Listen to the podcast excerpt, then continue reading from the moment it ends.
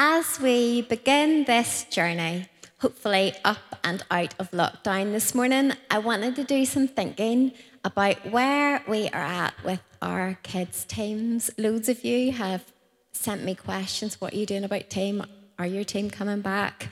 Um, and I wanted to have a think about that. In Belfast, we haven't gotten back together in person yet with our kids in any of our usual contexts, apart from we have been doing family services. And truthfully, I'm not even sure what our exact timeline is. It's all a bit of a best guess with us.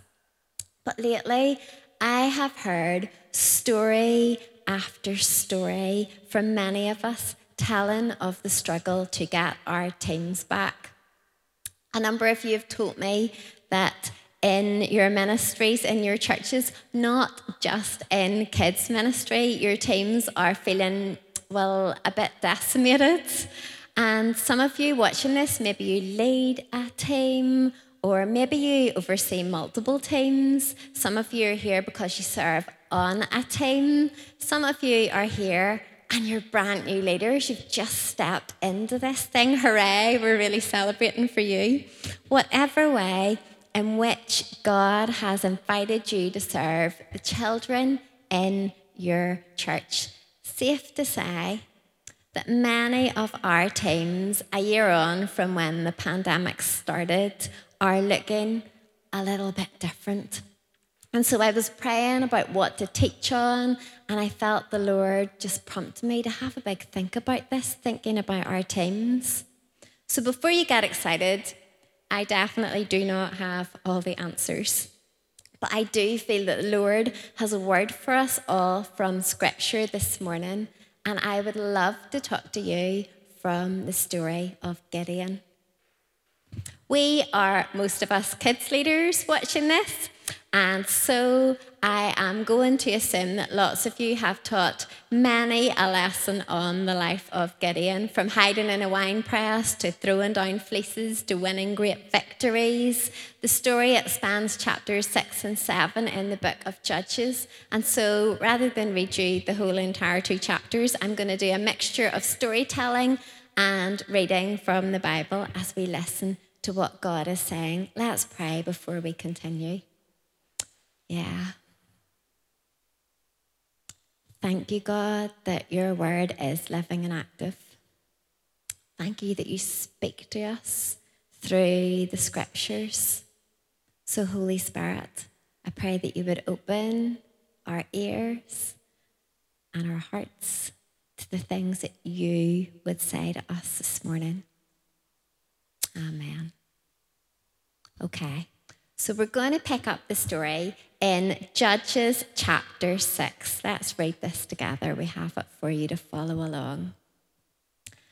The Israelites did evil in the eyes of the Lord, and for seven years he gave them into the hands of the Midianites. Because the power of the Midianite of because the power of Midian was so oppressive, the Israelites prepared shelters for themselves in mountain clefts, caves, and strongholds.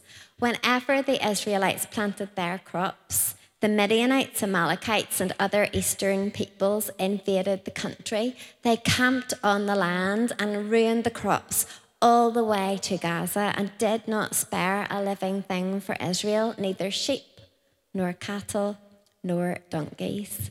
They came up with their livestock and their tents like a swarm of locusts. It was impossible to count them or their camels. They invaded the land to ravage it. Midian so impoverished the Israelites that they cried out to the Lord for help. These people are living through really, really challenging times. I wonder can you just picture in your mind that army like a swarm?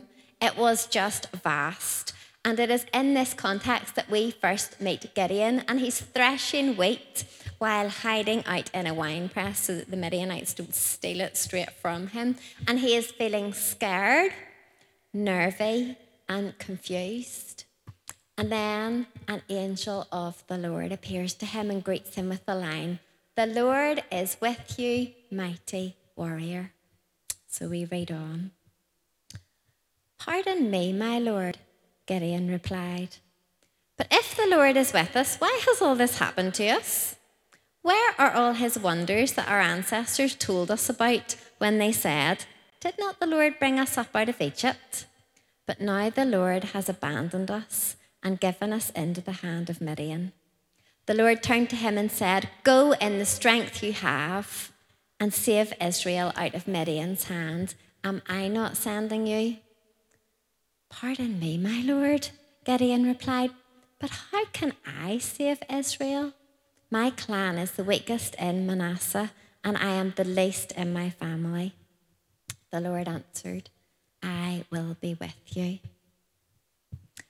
And you will know how the story continues. Gideon asks God for signs. He says, Give me a sign that it really is you talking to me, Lord. I need to know. And then this fire comes from the Lord and consumes the, his food offering. And all the while, we know that Gideon is terrified. We know this because the Lord keeps saying on repeat things like, Peace, don't be afraid. You're not going to die.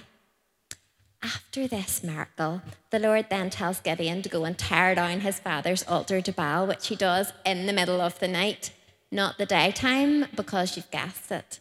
He's very, very afraid.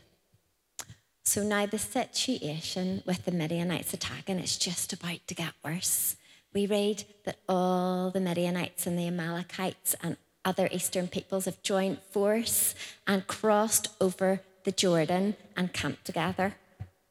But then the Spirit of the Lord comes on Gideon and he blows his trumpet and he summons people to follow him. He sends his messengers throughout all the surrounding tribes, throughout Manasseh and Asher and Zebulun and Naphtali. And the response is completely unprecedented. They all respond, they come up to join Gideon. And how is Gideon feeling? He is still nervous and needing confidence. And so we have the wet place, then the dry place scenarios. And God is just so gracious with Gideon, like he is with all of us.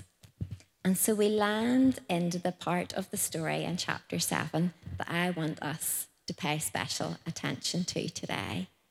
Gideon, he sent these messengers throughout all the tribes to recruit as many men as he can to the battle. And how many come? 32,000. That's some recruiting of a team. That's got to be a confidence boost right there for Gideon. You know, why have these people gathered to his cause? Why have these thousands of people joined Gideon's team? Well, these people have heard of his fame. He's torn down the altar to Baal, and the word is out, and the people are responding to his call. And he must have woken up that morning feeling so pumped. You know, like he could do anything. He's put out the call, and suddenly 32,000 men have come and joined his team. And suddenly he's feeling like, hey, I can do this thing after all. Suddenly he's feeling like, yes, now I can lead my people maybe to victory. He finally has enough people to make a difference, to maybe even win. First he had no team, and now he has thousands. And then the Lord tells Gideon that he has got too many men that if he were to let them defeat the Midianites, they would boast in their own strength. That Gideon must tell the vast army that has gathered that if anyone is scared, they should turn back. I mean, that sounds crazy to me, right? Does that sound crazy to you?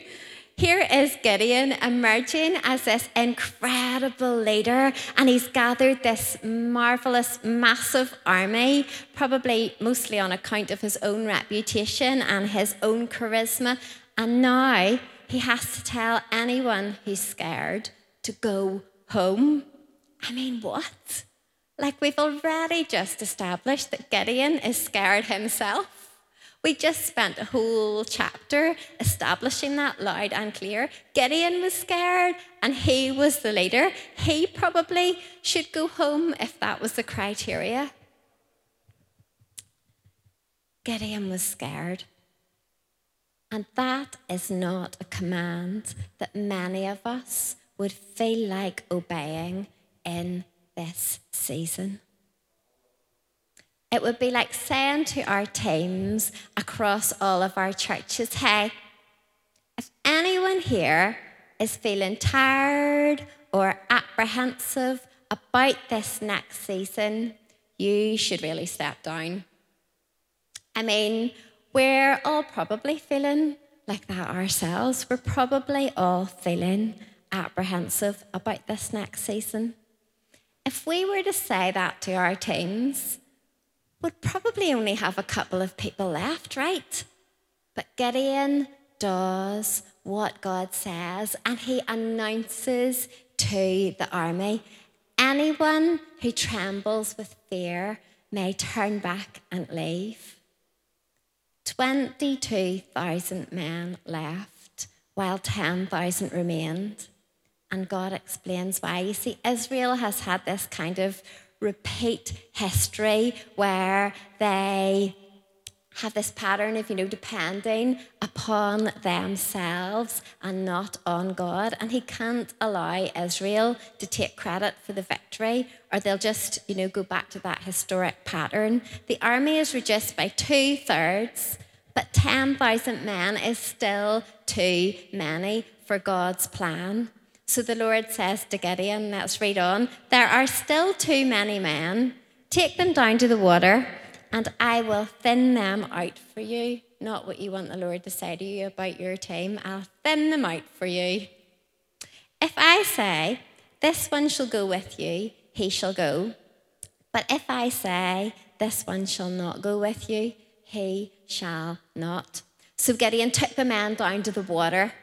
There the Lord told him, Separate those who lap the water with their tongues, as a dog laps, from those who kneel down to drink. 300 of them drank from cupped hands, lapping like dogs. All the rest got down on their knees to drink. The Lord said to Gideon, With the 300 men that lapped, I will save you and give the Midianites into your hand. Let all the others go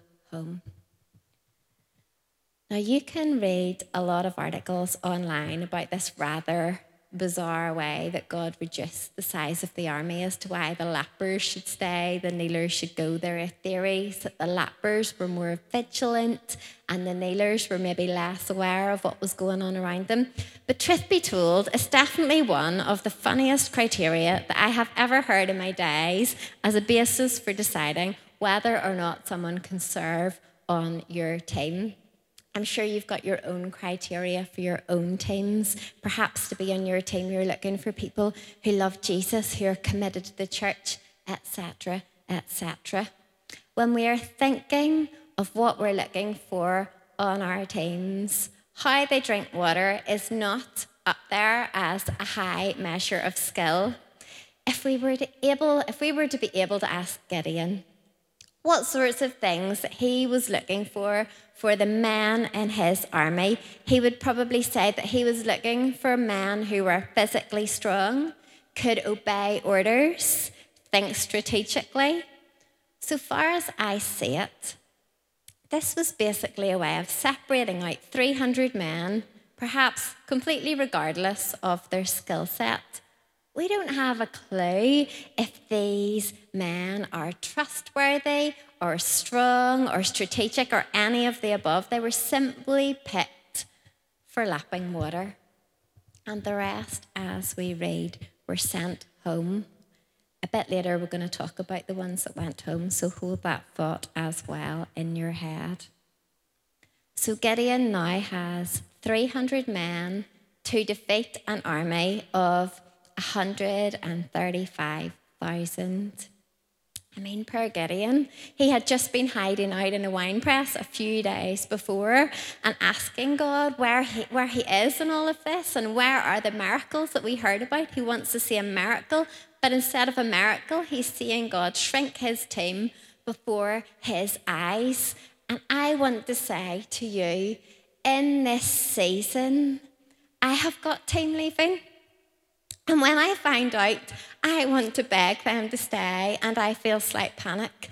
I have had some conversations along these lines in just the past few weeks, and I want to launch into my please don't leave me, please let me tell you about my vision. You're so wonderful because these people are wonderful.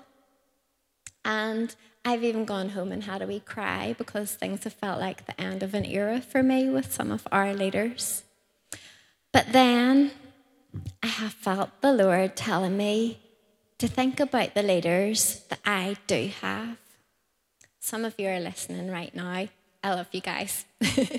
um, I realize that we might be few, but we are wholehearted, and how we serve counts massively in God's plans. We are on such an adventure this next season, and even if the odds aren't looking so good in some of our churches. God is choosing just the right people, and He is going to do the things that He says He is going to do. End of. God has promised Gideon that with these 300 men that lapped, I will save you and you will defeat Midian. It's now crystal clear who will do the real saving? The Lord. Gideon and his men know that they are God's instruments. God has found someone in Gideon who trusts him even when things don't make sense. And that is such a precious find. And if you're here today, can I say, it looks as though God has chosen you? Well done. You're in for an adventure of God moving powerfully amongst our children in these coming months. How are your teams looking?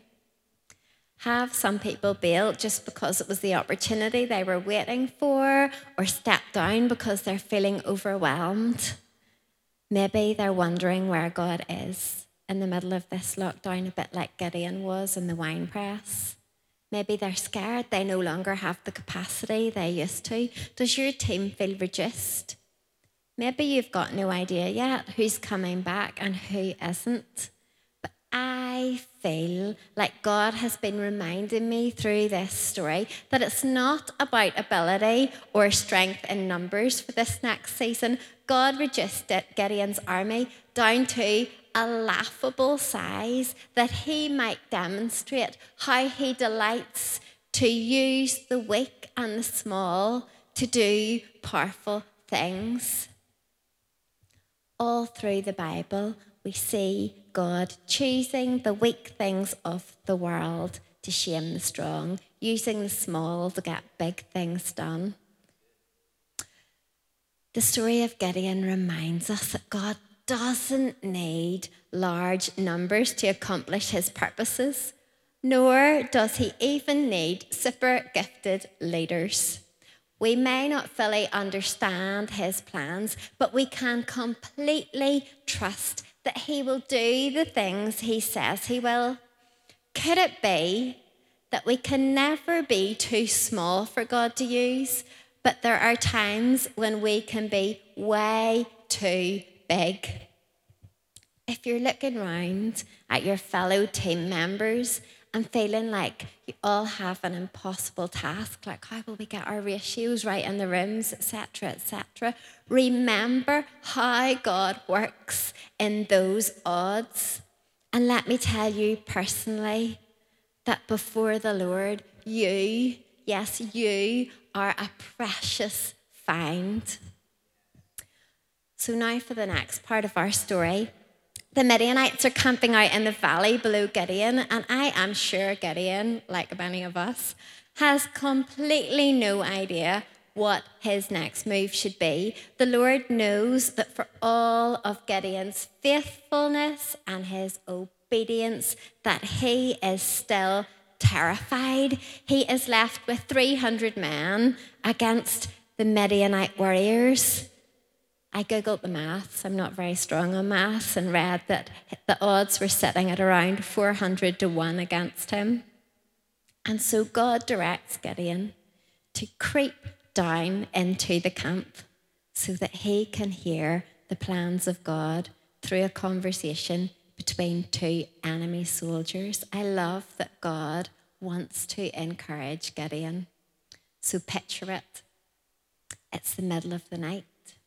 It's dark and it's quiet, and the enemy camp sleeps. The Bible tells us that the enemy army is thick as locusts.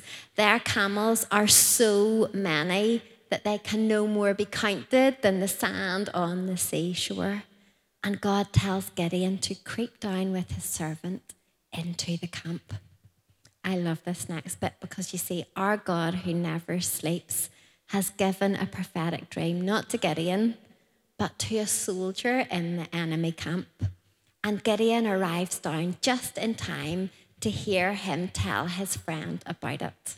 So let's read together from verse 13.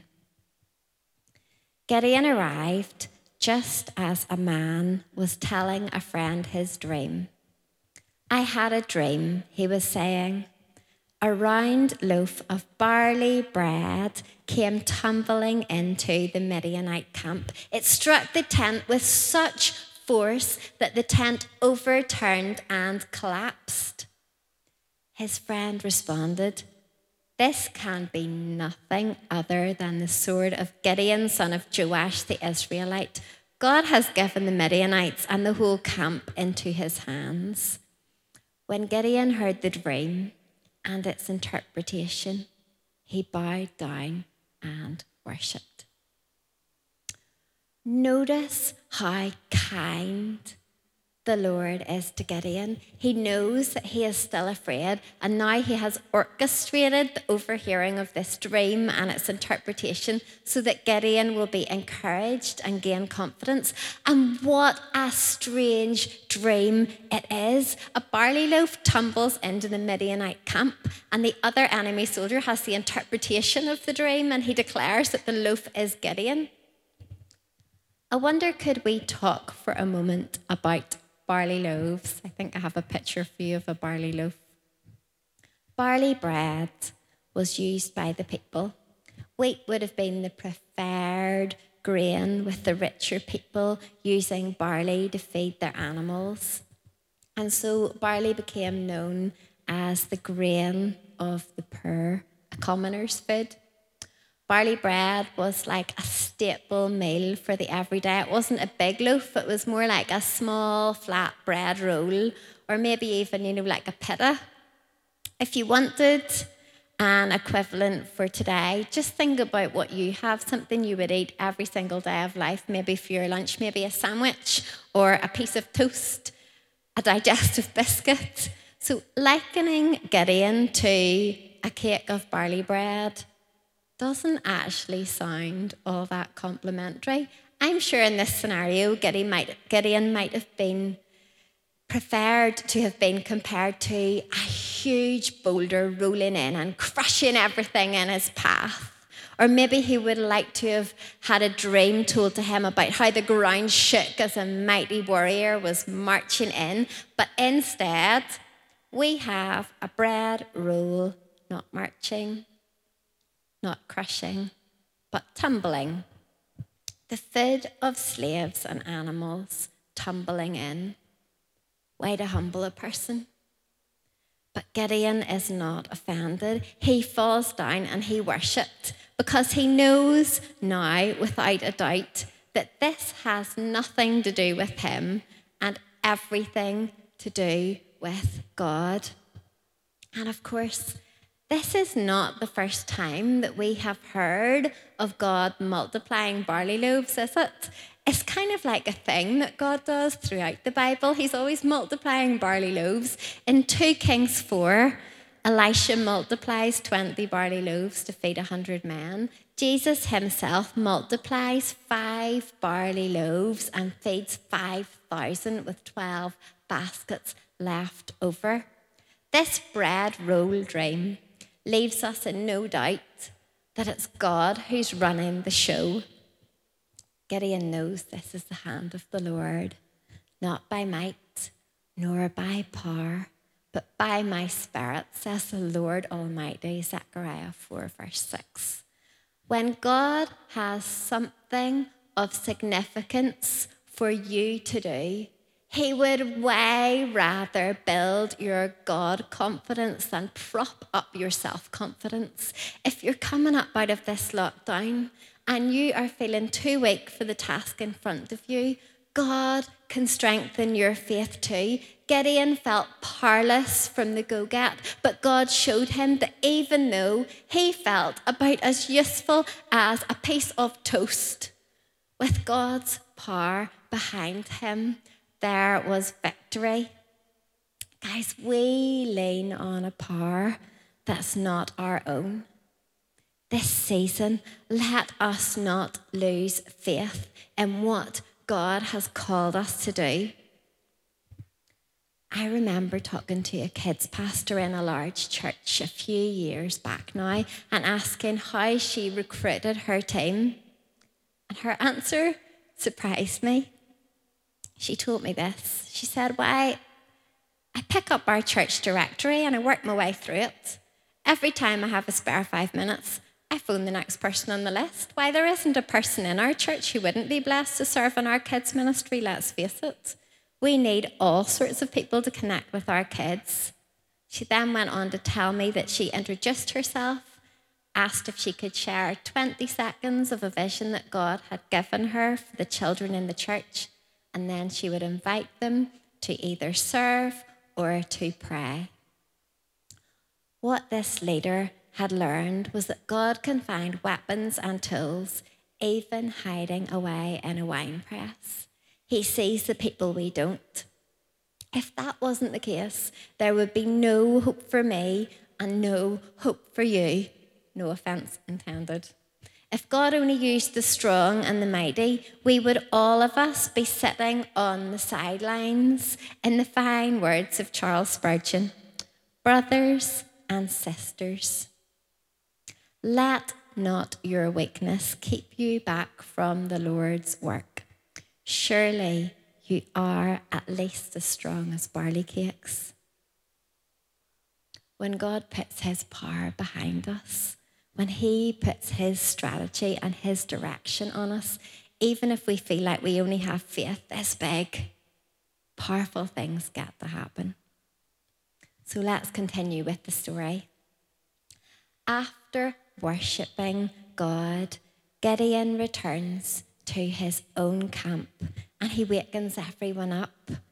He's calling to them, Get up! The Lord has given the Midianite camp into your hands. The next thing Gideon does is he divides his 300 men into three equal sized groups. He gives them each a trumpet, an empty jar, and a torch. It's to go in the empty jar. And then he says this to them in verse 17. This is amazing leadership right here. Watch me, he told them. Follow my lead. When I get to the edge of the camp, do exactly as I do. When I and all who are with me blow our trumpets, then from all around the camp blow yours and shout for the Lord and for Gideon. The kids leader in me loves that part where he calls his team to follow his lead. He's like, Follow my lead, everyone. Let's go do this crazy thing with some musical instruments and some jam jars and some torches. Follow me, do the things that I do.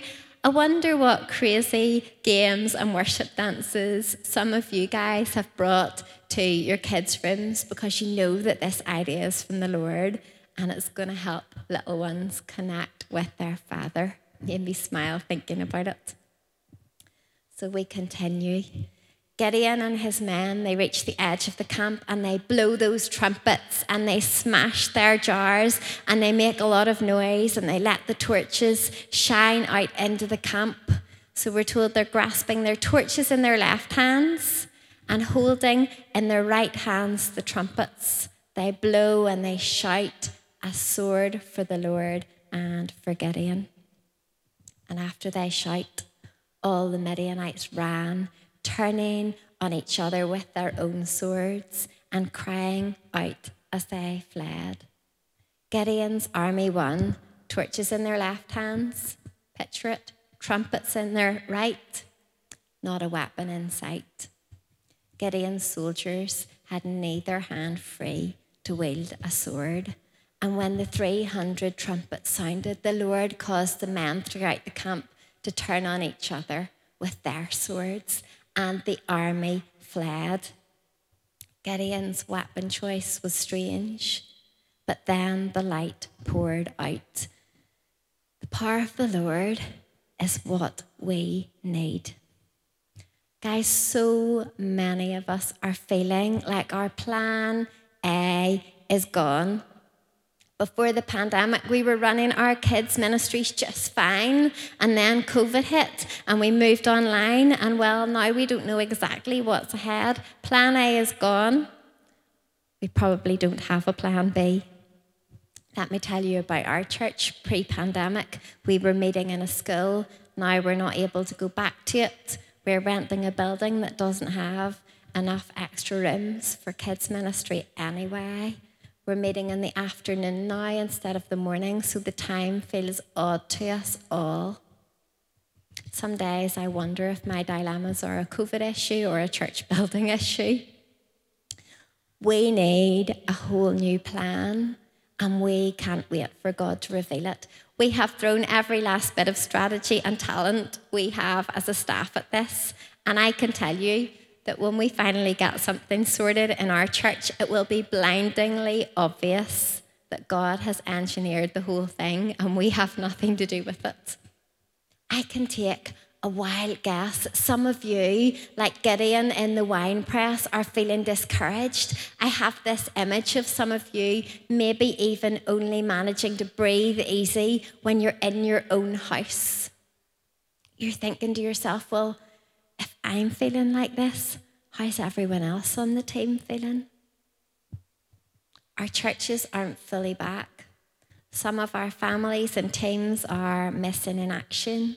Our old strategies are, well, old.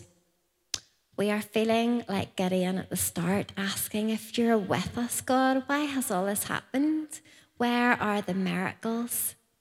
Friends, it's time to look at what we do have. Look for the jars and the torches. Get ready for the amazing things that God is about to do. And I have one last verse that I wanted to highlight to you. It's verse 23, and it says this It says that after the Midianites fled, Israelites from Naphtali, Asher, and all Manasseh were called out, and they pursued the Midianites. Who were these people who, when called out, pursued the Midianites? From what I can see, many of them must have been the soldiers from earlier in the story that went home, that dropped out of the team because they were scared. And for whatever reason, they're called out again at this later stage and they come.